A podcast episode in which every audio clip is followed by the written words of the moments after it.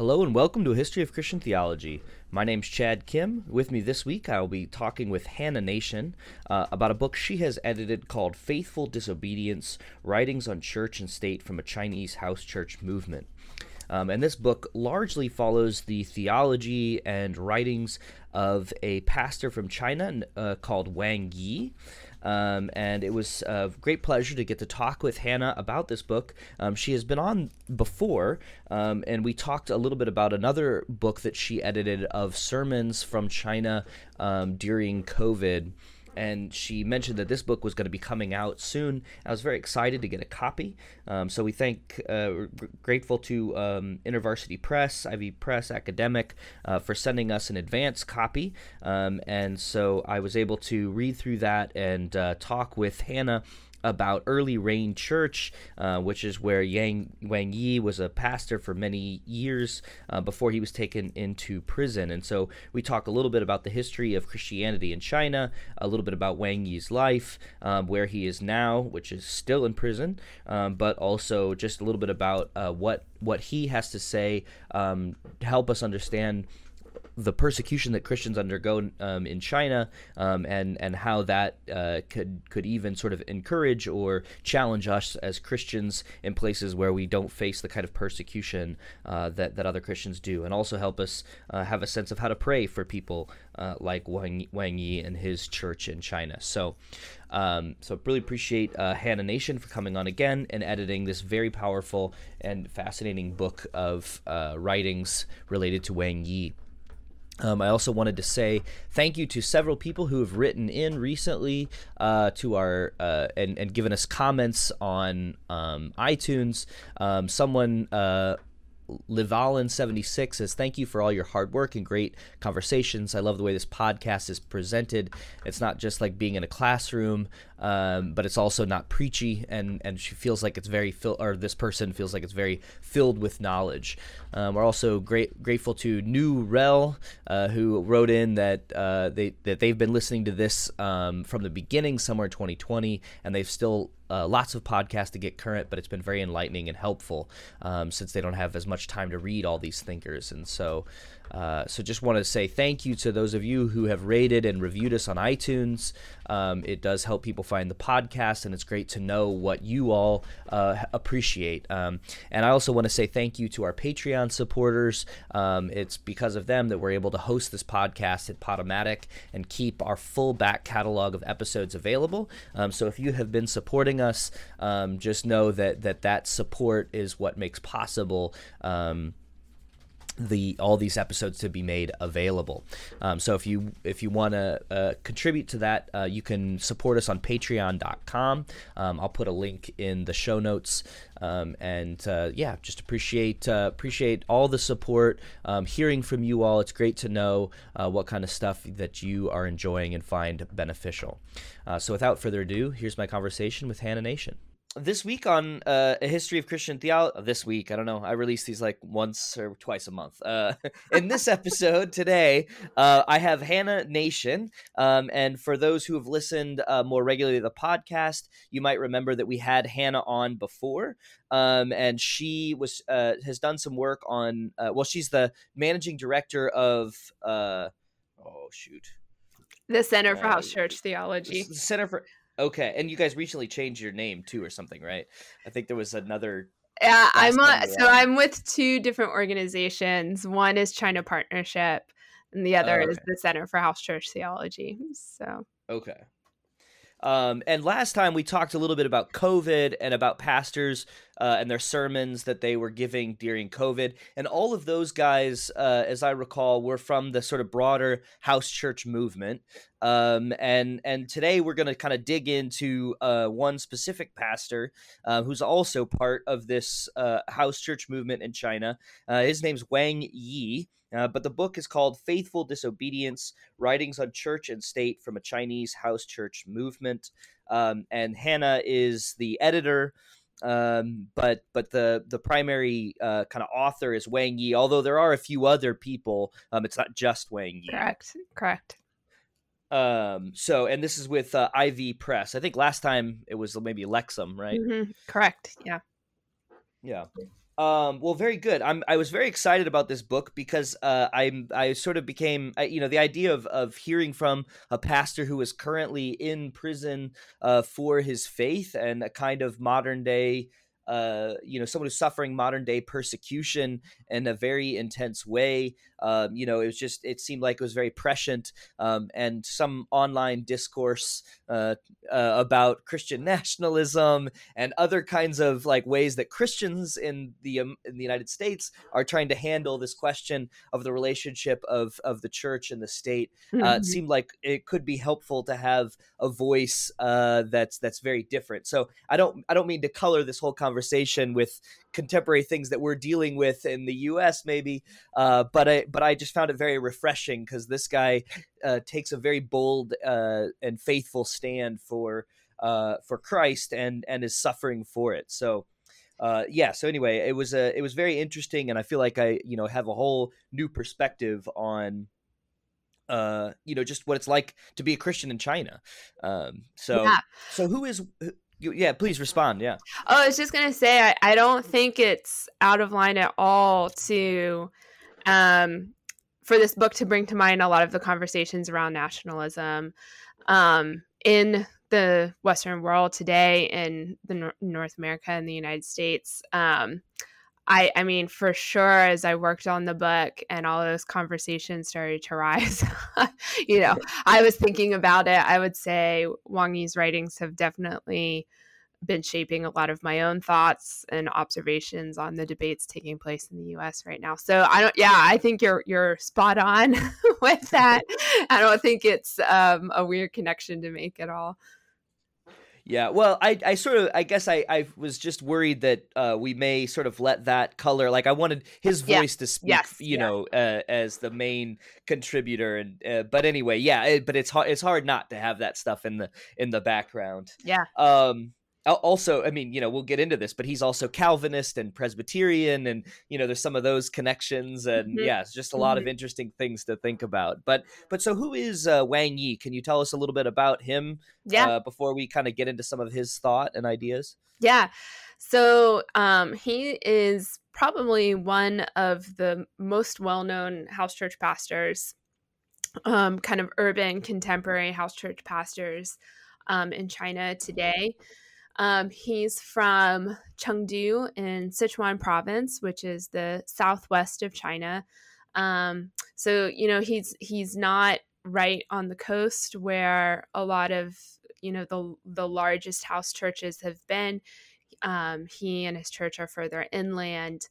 Um, he was before his conversion to christianity um, he was already a very notable figure kind of in the landscape of, of chinese intellectuals especially um, uh, like traditional liberal intellectuals um, human rights advocates in china um, he was an avid blogger. Um, one of the things that he was most well known for was um, actually movie reviews and mm-hmm. uh, kind of uh, film criticism.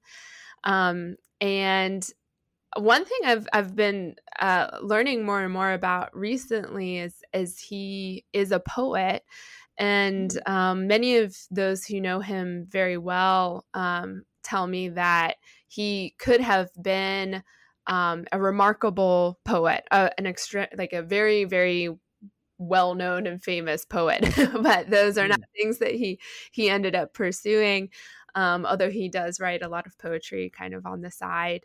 Um, I I am not good at understanding Chinese poetry. My language level is is not that high, but any anyone I know who um, can really engage Chinese poetry. Whenever his stuff is read, they all just are like, "Oh, it's so good! It's just amazing." so, kind of a fun little tidbit about him. Um, but so he um, converted to Christianity, and he he very quickly began pastoring.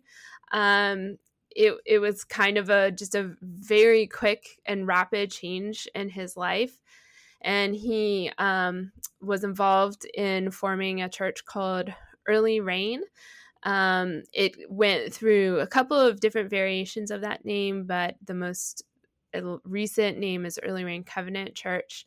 Um, and that church grew very quickly. Um, by 2018, when he was arrested, um, Early Rain had probably around 600 people attending on an average Sunday, around 500 members, active members, um, and had planted many churches, um, not only across Chengdu, but other parts of uh, Sichuan as well.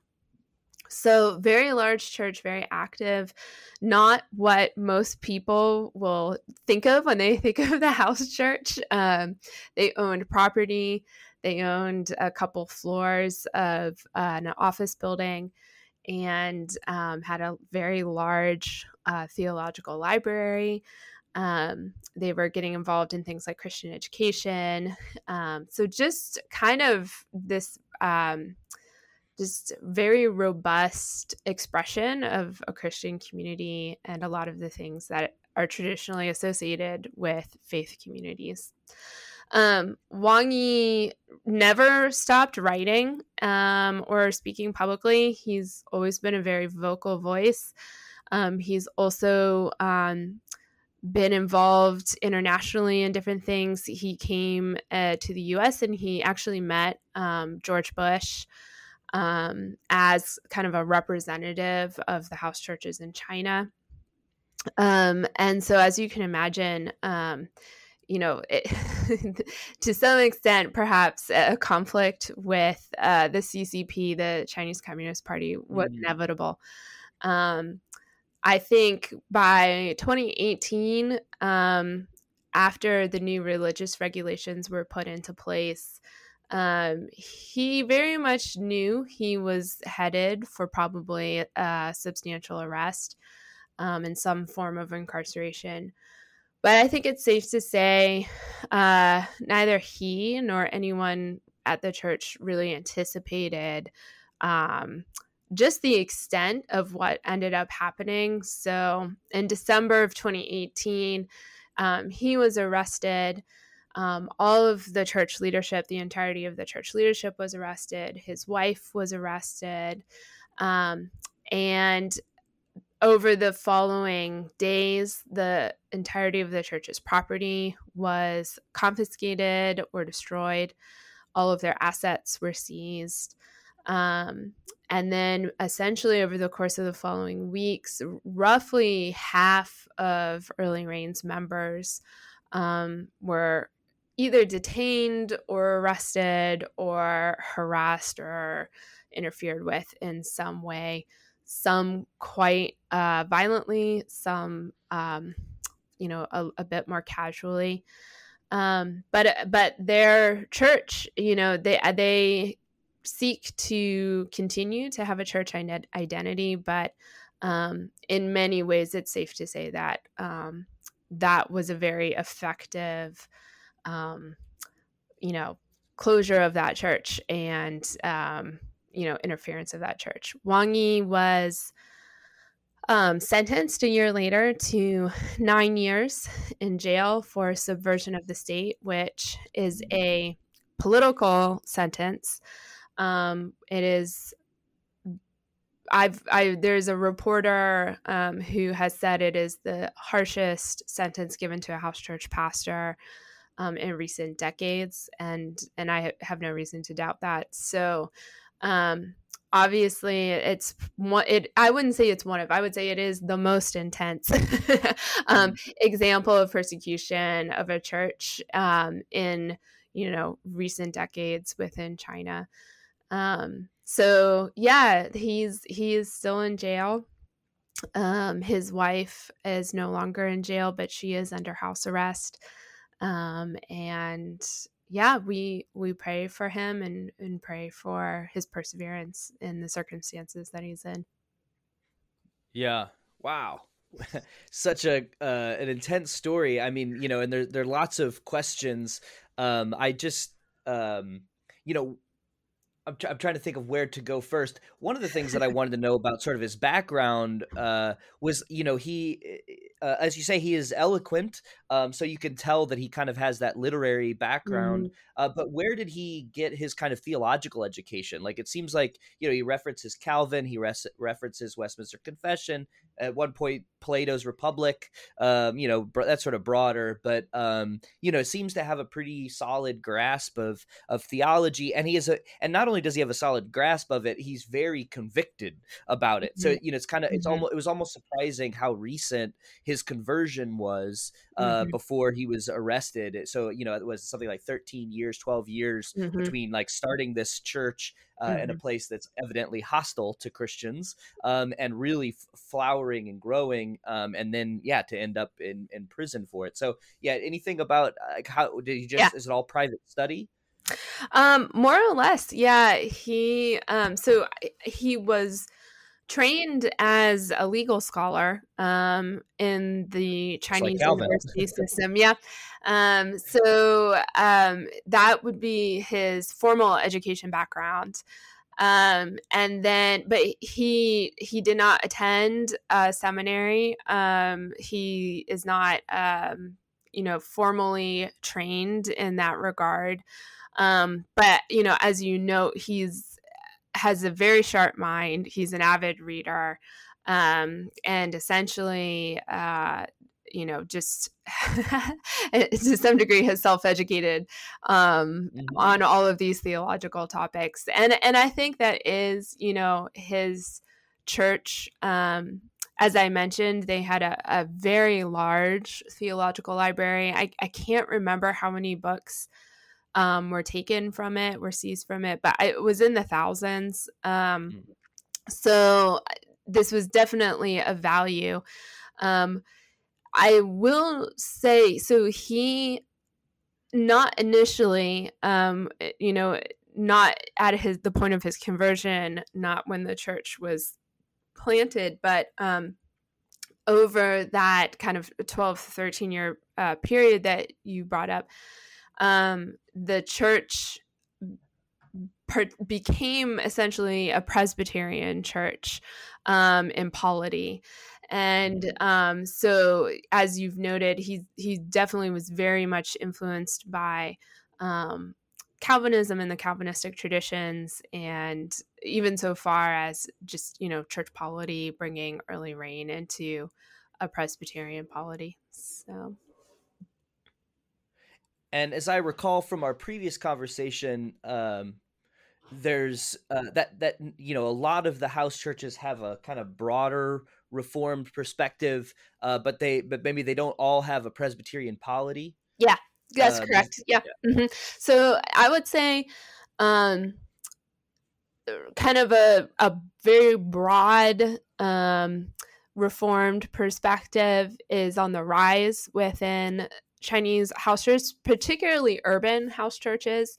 I wouldn't say it's a majority of house churches at this point, but it, okay. it would be one of the, it would probably be the most rapidly growing trend in the house churches. Um, and then, kind of within that subset, um, there are some churches that are going as far as to adopt a Presbyterian um, polity.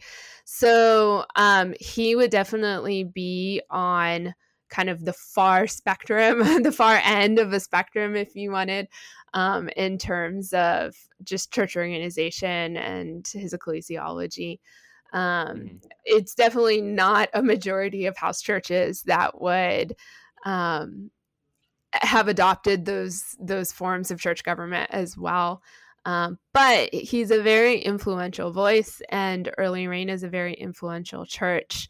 As you can imagine, also controversial because um, not everyone agrees with um, Presbyterianism or um, Reformed theology. And um, so, uh, you know, he's very well known but um and very influential but not necessarily widely embraced in his views on mm-hmm. everything so well and and one of the things that you note in some of his writings even some of his letters he seems to have in mind not only just like a broad readership but like other people within the house church movement like you know he's sort of putting yeah. his mark on uh, you know where the direction he thinks that they should head, which mm-hmm. to some extent raises another question. Again, I think we briefly covered this in the last uh, episode, but if we, you know, um, one of the main things that it seems like he wants to get across here is both the importance of calling it a house church. He talks a lot about that sort of history um, that that he feels is very important. Uh, but but that it, eh, you know has to be kind of contrasted with, and part of the explanation for, I as I understand it, his arrest, which is his rejection of the state-sponsored Three Self movement. Um, so I know that there's a long uh, history, and a lot of that is covered in the book. But any kind of quick hits, like so, how that kind of shapes his own uh, perspective, and then, like I say, I think it also kind of gives some explanation for uh, his his arrest. Mm-hmm.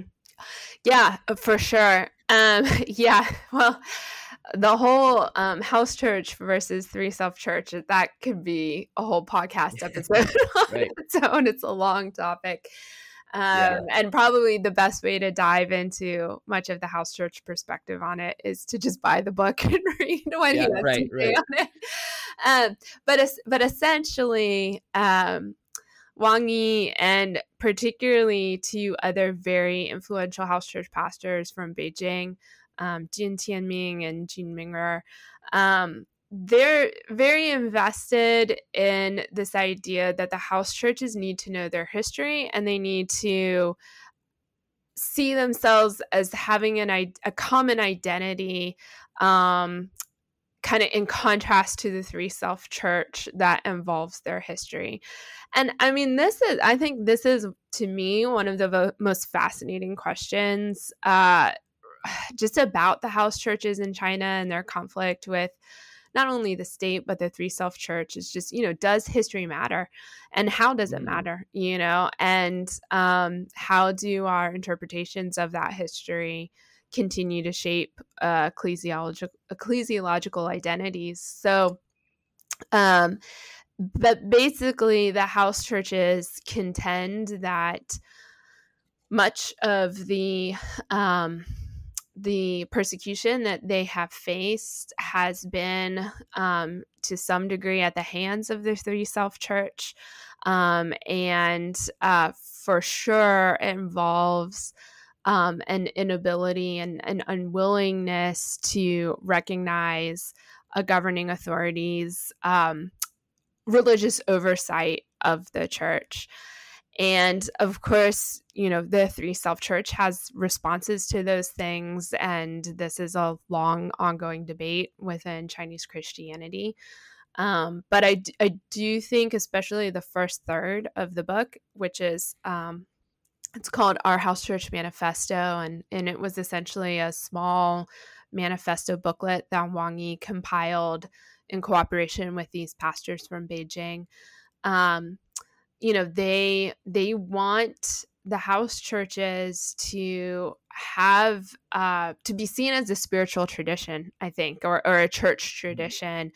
Um, which I think is a question we really need to think through more. Um, it's not if you if you look at a lot of Chinese or scholarship on the Chinese churches and literature, um, this is not an idea that the Western Academy has has really latched onto. Um, but I think, uh, especially given um, these very prominent house church pastors making such forceful arguments on this topic, um, I think there's a need to better look at this question of, you know, is the house church a tradition? Is there a spiritual tradition there at this point?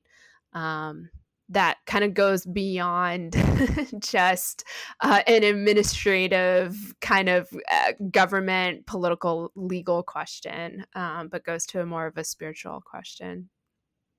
And and one way i feel like maybe it, i don't remember if it was actually in your essay or just kind of i think it was in your essay you brought this up a little bit but one thing that you can see within his kind of at least Wang Yi and then the the broader uh, writers of this manifesto, you you get like you know you do get a sense of sort of a connection to uh, Reformed Presbyterian theology, but almost an Anabaptist separation. Yeah. Um, and so, so, there's, you know, I guess to some extent, is that one way that you would characterize what makes it its own unique tradition? Um, because we don't see a very I mean, I, I couldn't, I don't know that I could name someone who I call Presbyterian in polity, but Anabaptist right. in my yeah. view of the state. I mean, that's pretty, I mean, that, you know, that gets really theological, maybe less spiritual. I don't, you know, I don't know, depending on how we want to use those words. Mm-hmm. Um, but is that like, is that what makes it a unique tradition? Are there other things that you are like thinking about as, as its own kind of tradition? Well, I think, um, those things definitely are at play. Um, so as I as I said, you know, Wang Yi's on a pretty far end of a spectrum in terms of adopting certain polities and systematic theologies. The guys in Beijing in the book, um, I would say they're very representative of the kind of rise of a broad reform perspective without, you know, they're still very much in a non-denominational uh you know mm-hmm. very um kind of uh broadly more broadly chinese house church identity um but I, so so but i think some of the things that they pick up on at the beginning of the book that they feel like are markers of a house church tradition are things like um piety. So the spiritual disciplines are very important among all house churches, whether they skew reformed or not. Um, mm. the practices of prayer and of fasting and um, you know a lot of the spiritual disciplines are very present and very very important in all of these different um, stripes of the house church they also uh, talk about um, the way of the cross and just our ideas of suffering and um, what our union with Christ requires of us in terms of suffering with Christ. And they point to that as a common trait in this house church tradition that they're looking at. Um, but then, yeah, a, a, very much a very um, Anabaptistic almost um, perspective on the church's relationship to the state, and um, so I, I think you're you're right that it's I, I have a hard time thinking of someone that really is a good correlation outside of the Chinese um, context. And I think that's one reason why it's so fascinating and also why it's so important to hear um, because it is, I, in my opinion, a very um, new uh, perspective uh, and one that should be considered uh, not just within the Chinese context, but in other contexts as well. Um, I think it's very interesting the way um, this, you know, very systematically reformed theology um, is combining with a a very um, you know almost anabaptistic um, perspective on the the church and the state. Um, so i think we're there are i, I really um, am hopeful that um, you know, a really, really solid like Kuyper scholar would pick up this book and and engage it and write something about it. Um, because I just would love to hear that perspective, you know, hear someone engage um, what Wang Yi is saying and, and the way he blends these two very disparate perspectives together. So, yeah. Well, I, I had a quote. I, I was just rereading some stuff this morning. He says on like it's like page twenty eight in the "Why We Are a House Church." Uh, uh just um, this the starkness of this kind of position religious matters never belong to my country, China, nor do they belong to the United States. Oh, just above that, sorry. We do not accept interference in religious freedom by an atheistic political party's religious affairs bureau. We do not accept the notion of the Lord's Church submitting to a managerial po- department. We do not accept religious affairs as a function of the government. In other words, religious matters never belong to my country, China, nor do they belong to the United States, nor Africa, South Africa, real religion, godliness belongs to Christ, belongs to the world, and belongs to the conscience of every believer. So I think mm-hmm. you know does get that kind of uh, you know how stark he sees these uh, things, and and I mean I guess you know to some extent, right? Like you know this is one thing that systematic theologians don't always acknowledge, I guess, or maybe they're coming to more. But the fact that our theologies come from a situation, you know, mm-hmm. all theology yeah. has a kind of context, um, and and we shouldn't ignore that. So you know I think probably some reason why there, it's harder to find a Presbyterian uh, who thinks this way about the church state relation is there haven't been as many yeah. Presbyterians in the kind of context like he's in. Yeah. Um, and so you, you have to, you know, you have to look at the world based on that. And I, I understand why he doesn't want, um, you know, the government di- dictating, I guess, in one of the, uh, the three self churches, it seems like there's the government gets to appoint certain people um, in the hierarchy um, of of their organizational structures, uh, which reminded me, and this was a question I was going to ask you, uh, but about you know the recent settlement between the Catholic Church um, and the Communist Party. I think they get to approve or disapprove of certain bishop choices, and that was a big uh, mm-hmm. you know mm-hmm. controversial move uh, mm-hmm. by the, the the current pope.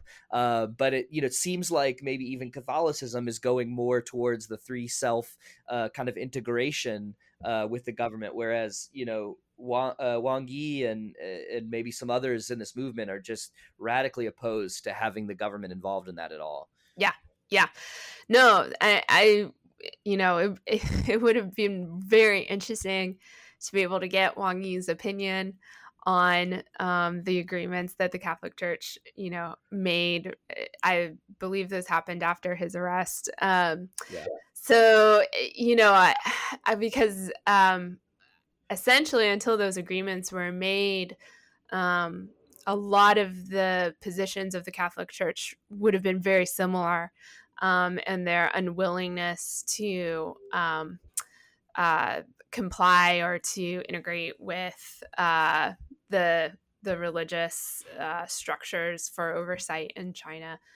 Um, and so that was a it was a huge i mean the the agreements um, between the ccp and the and the catholic church that was a huge huge shift in um, their way of addressing these issues so but yeah i mean i i think that um yeah he's yeah unbending is probably a really good way to put it so um very unbending so yeah.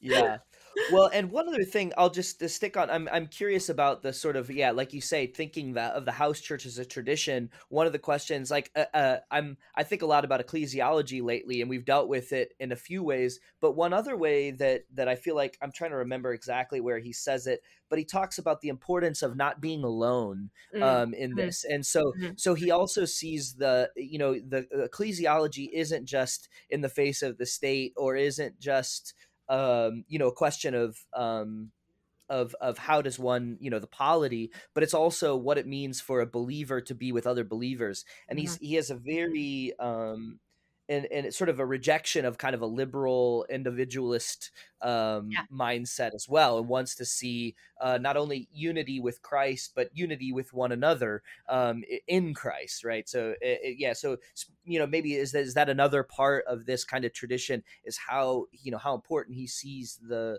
um, yeah that bond between believers.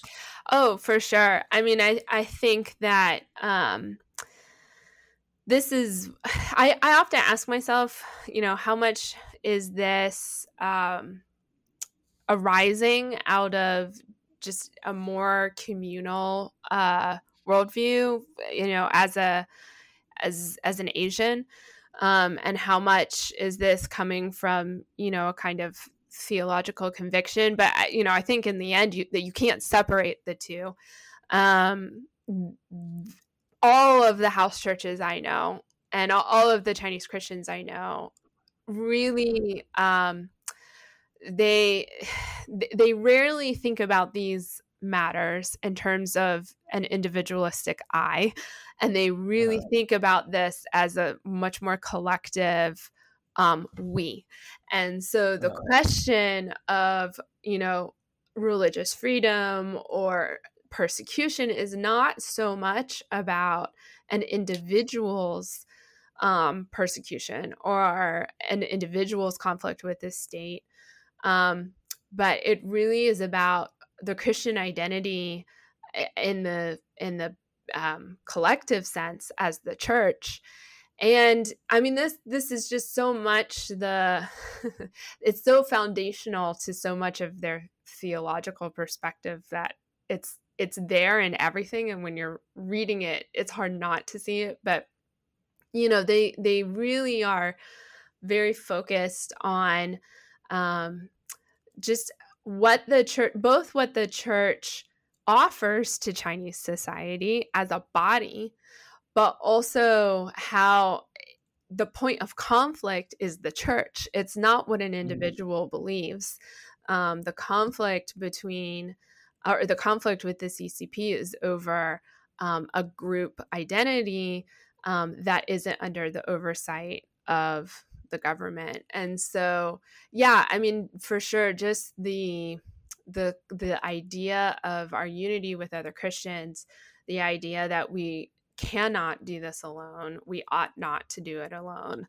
Um, is on every page, I think, of what Wang Yi is writing. Um, and he's very, and, and not only individual congregations, but this also is so much of why he's concerned, I think, about um, instilling a house church identity or, or, kind of a tradition idea, an idea of a tradition.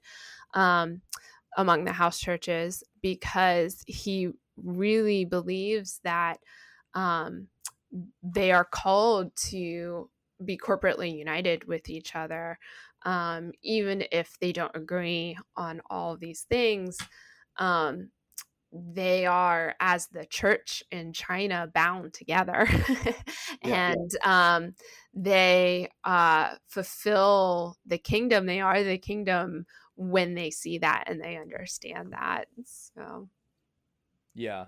Well, and I guess that, like you say, that kind of leads. Uh, we can kind of move a little bit closer to his uh, thinking about his arrest and how he understands persecution, which I also think uh, is such a, a moving testimony. Um, but but I was just thinking that when uh you know one of the things like we call it a house church and i think you've said this but it's almost misleading because mm-hmm. sometimes mm-hmm. that might sound like it's underground but one of the things that he's very you know you talked about the church buildings and the libraries and you know but he and he talks a lot about the visibility of the church and so he wants and and speaking of like individualism he also rejects the idea of like you know his persecution has to do with individual rights or human mm-hmm, rights. Mm-hmm, so he mm-hmm. he writes a manifesto just before, like, is it months before he's arrested in October? Uh, I think. I mean, or at least yeah, I mean, yeah. like less than a year. Yeah, he wrote my declaration. It's called my declaration of faith of faithful disobedience. Um, it's where the title for the book comes from. He wrote it in yeah. October. He was arrested in December and okay. his direction was to release it publicly if he was held for more than 48 hours so uh-huh. and and in that he he very explicitly says I think that the Chinese government is not in keeping with their own legal traditions, and he kind of he has sort of like some legal things that he mentions, but on the whole, he says, "I want this to be about the visibility of the church. I want this to be about how China is responding to the broader house churches. It's not about me. It's not about my individual rights or human mm-hmm. rights, or mm-hmm. you know, I, which I th- I found uh, refreshing and again also kind of interesting uh refreshing is not the right word um but i found it uh compelling yeah. um because he was because he he is very aware of that right so you're talking about in his background as a legal scholar like he he also knows that he could fight this legally but he's very cognizant and very deliberate about separating those things out mm-hmm. yeah i it's always that question is really interesting. I've had a lot of people ask me because he makes this statement where in that declaration where he says, "I'm not fighting for personal rights," and I've had people say to me, do you actually believe like do you believe him on that? You know like yeah. is he really not fighting for human rights or is this just a rhetorical statement that he makes you know? Yeah. Um and i and i think it, part of it is that you know I, I think he, he can't escape being a human rights lawyer you know like um, it is so much the framework through which he sees things and he thinks about things. And so i do think um, you know tracking his writings and following his writings over a period of time you do see him think more and more as a pastor and as a theologian um, a lot of his language of rights changes from, for example, the beginning of the book to the end of the book. Um, I mean, in the bit in one of the chapters in the first third, which is the House Church Manifesto, I think he he like directly says something about fighting for rights. And then you end with my declaration of faithful obedience, and he's making the exact opposite statement where he's saying, I'm not fighting for personal rights. um, but I think um, you're exactly right that it all comes down to the visibility of the church and his extremely deep belief that the only reason you fight for the visibility of the church is for the good of the society around it. And I think mm. um, ultimately he really believes that the church is the best gift that can be given to China. And one of the things, not only with Wang Yi, but with all of these pastors, is that um, they love China. They they love their people. Um, they are not um, anti-China, um, and they deeply desire to see healing and wholeness in Chinese society, which is very broken. Um, I I don't know that I've met any Chinese pastor who doesn't feel very broken and sorrowful over the state of Chinese society and just the the breakdown of trust and moral order. And so um, for them, it, it's not this, you know, abstract thing about you know preserving the church because it's an institution that you know needs to be preserved or something they really believe that this is the best way they can love their cities and serve their cities is by and through the church. And so um, Wang Yi, at one point in the book, he says very clearly that the reason persecution of the church um, is an evil is not because of the people that it's hurting you know in terms of the christians because he basically says all christians are called to walk the the uh, way of the cross with jesus. So it's not about whether christians are suffering or not. The problem with persecuting the church is that it limits those who do not yet believe from hearing the truth of christ. And um, I think that if you're going to boil anything down, you know, if you're going to boil it all down to kind of the the just one idea that um, puts fire in Wang Yi's belly and keeps him going, at that, you know, yeah, that um, the re- the reason not to submit to the governing authorities, the reason not to participate in the three self movement, the reason not to um, uh, you know, remain private in his faith is all because he is so committed to serving his city and the people of China um, through the church and through the gospel. Yeah, it's it's interesting. I mean, I I I this is this is not necessarily a contrast but how he expresses his love for the city is kind of interesting because i think this is when he's talking to christians maybe in the united states um, and he's uh, and Chinese people who may uh, the Chinese Mission Conference in Baltimore, mm, 2013. Because mm-hmm. uh, at the end, he he says this thing, and I was really kind of taken aback. On 141, he says, "Do you think God would send a person in love with Roman culture to be an ambassador to Rome?" Uh, faith is turning to God with despair in this world, um, and he. So, like, I, I don't mean to, but like I don't mean to contradict what you just said, but no, yeah, it is a it's a complicated way that he expresses his concern for China because you're right. I think he he does want to see the um the gospel spread, and he does think that but yeah, but he's he's not like he does not he, you know he's unflinching in his criticism. Well, yes, um, for sure.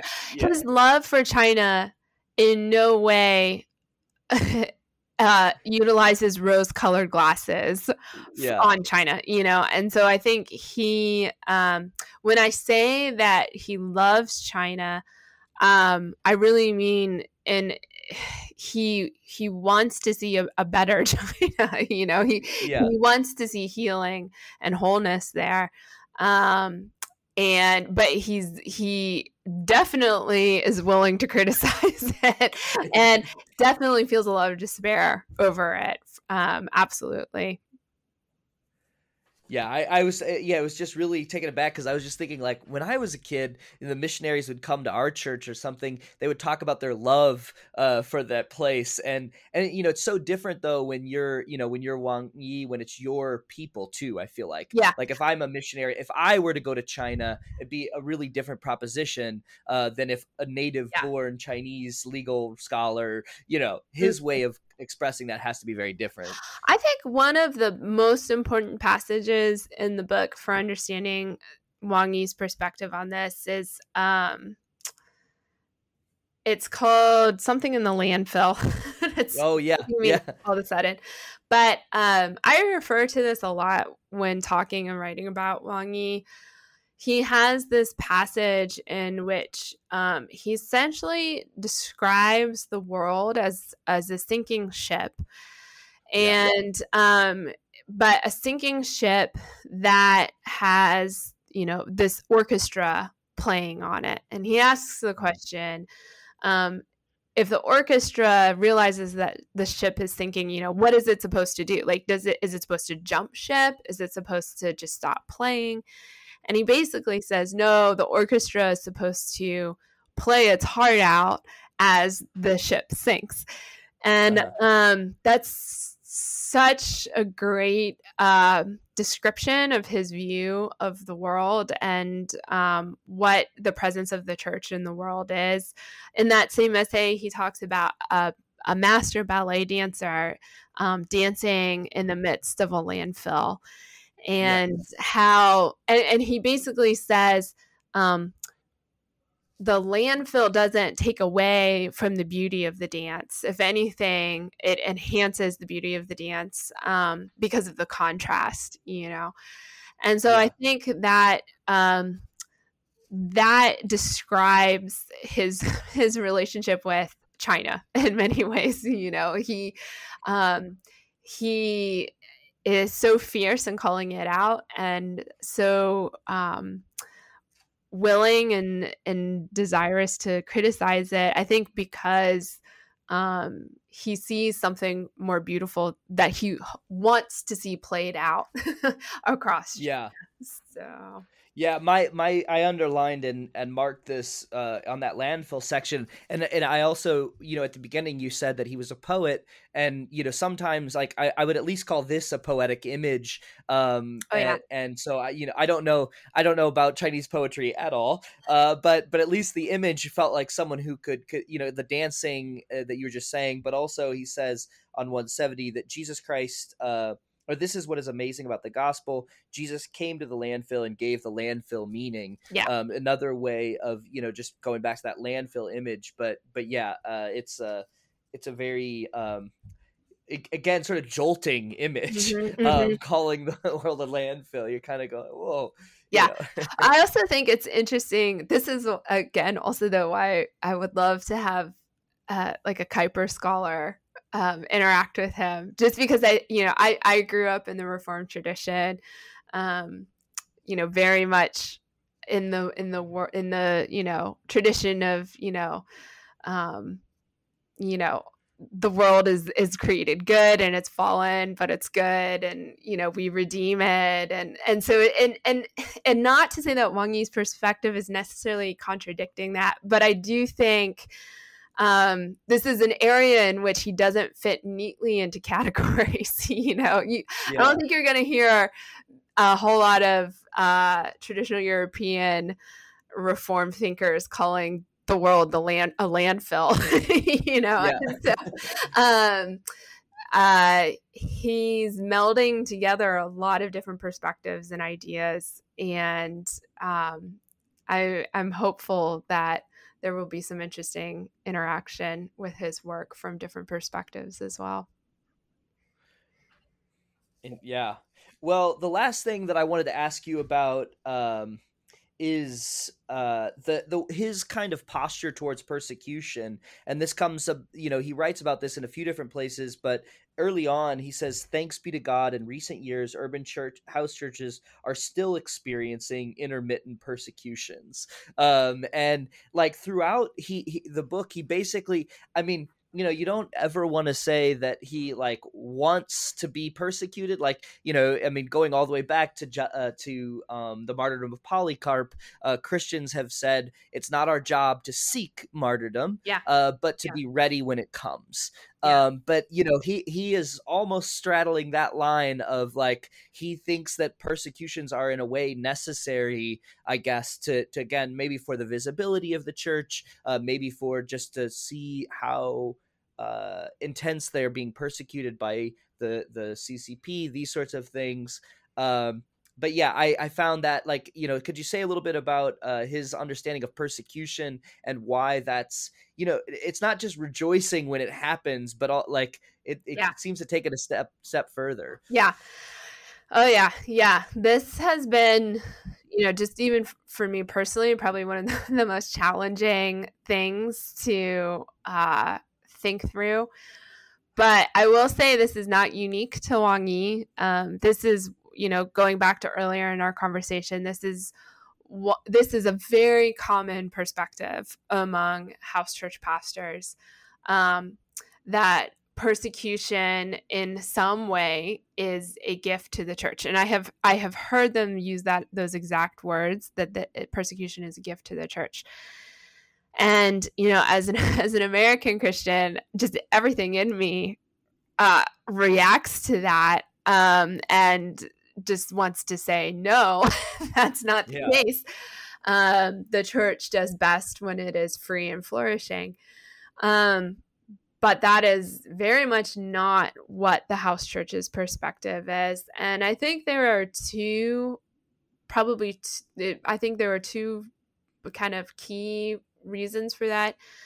Um, the first is that they really believe that persecution is a time of purification for the church, um, that it is a time when um, God purifies the church and those who are, um, you know, uh, committed remain and those who are not depart.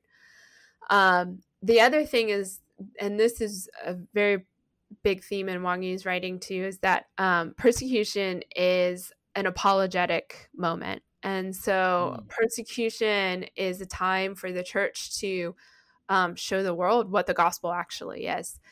Um, and I think that often, uh, you know, brings to mind a lot of the early churches, uh, you know, kind of perspectives on um, you know, when you are persecuted, this is an opportunity to speak the gospel to the powers that be.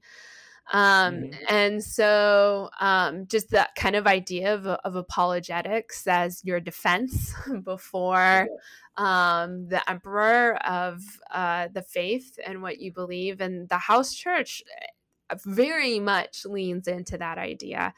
And so, not only Wang Yi, but um, so many of the house church pastors that I know, um, they talk about their arrests or their times in jail as times to um, speak the gospel um, to the authorities that are, are persecuting them. Not only that, but they also talk about it as a time to preach the gospel um, to parts of Chinese society that they might not easily have access to. You know, the house churches today are, um, especially in the cities, very middle class, um, kind of similar to, you know, what we deal with in the Western world. Um, and uh, they often can struggle to know how to bring the gospel and the hope of the gospel to um, migrant workers or those who are you know criminal offenders. And so um, they really are they lean into time in jail as a time to preach the gospel to um, the people who are incarcerated with them. And i've heard many many stories of um, people using that time to preach the gospel to you know drug dealers or um, thieves or um, all sorts of different people that they may not encounter on the street um, in a Chinese suburb. so, yeah. um, so I so I think that you know these are the things that are behind this idea that persecution is good for the church.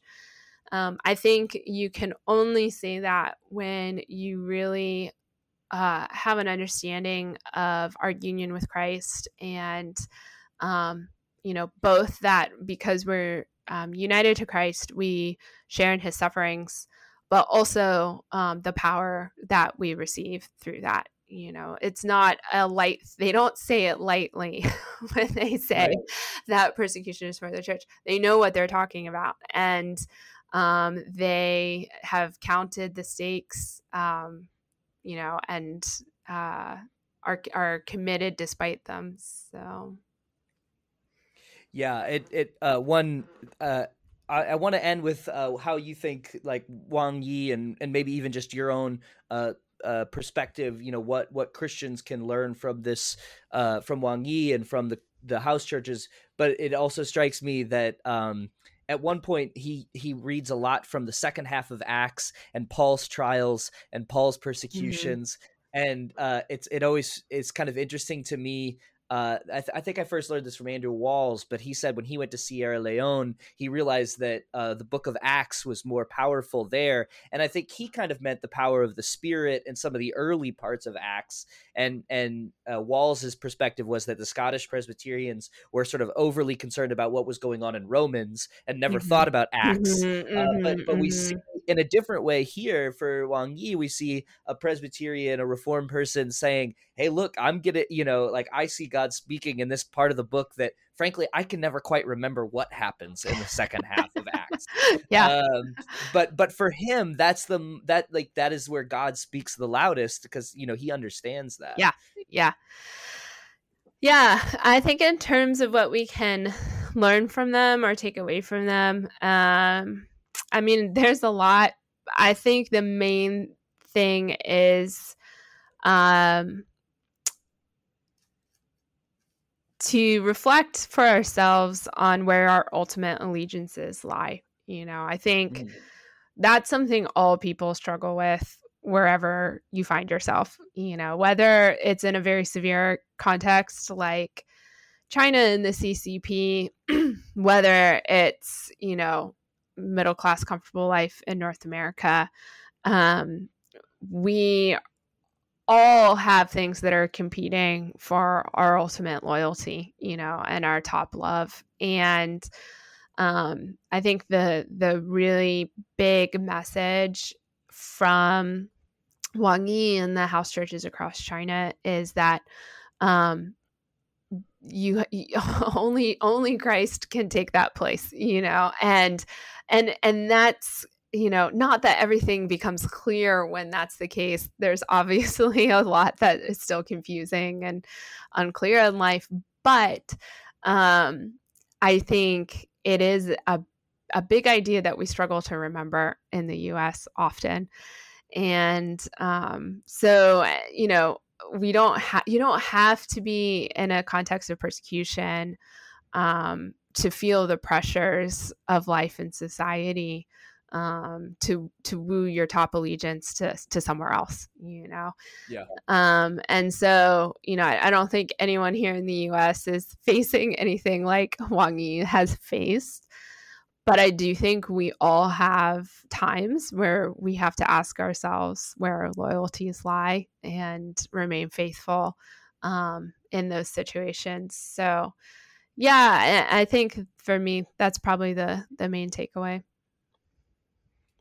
All right. Well, uh, Hannah Nation, I just want to thank you for taking some more time to talk with me. I've learned so much from you and from uh, this book, so appreciate your work in putting it together. Um, and to Ivy Press for for for publishing it and getting a copy to me. I guess I don't know when does it actually launch. Uh, we're at the yeah, end of November so, here. Yeah, it launches next week.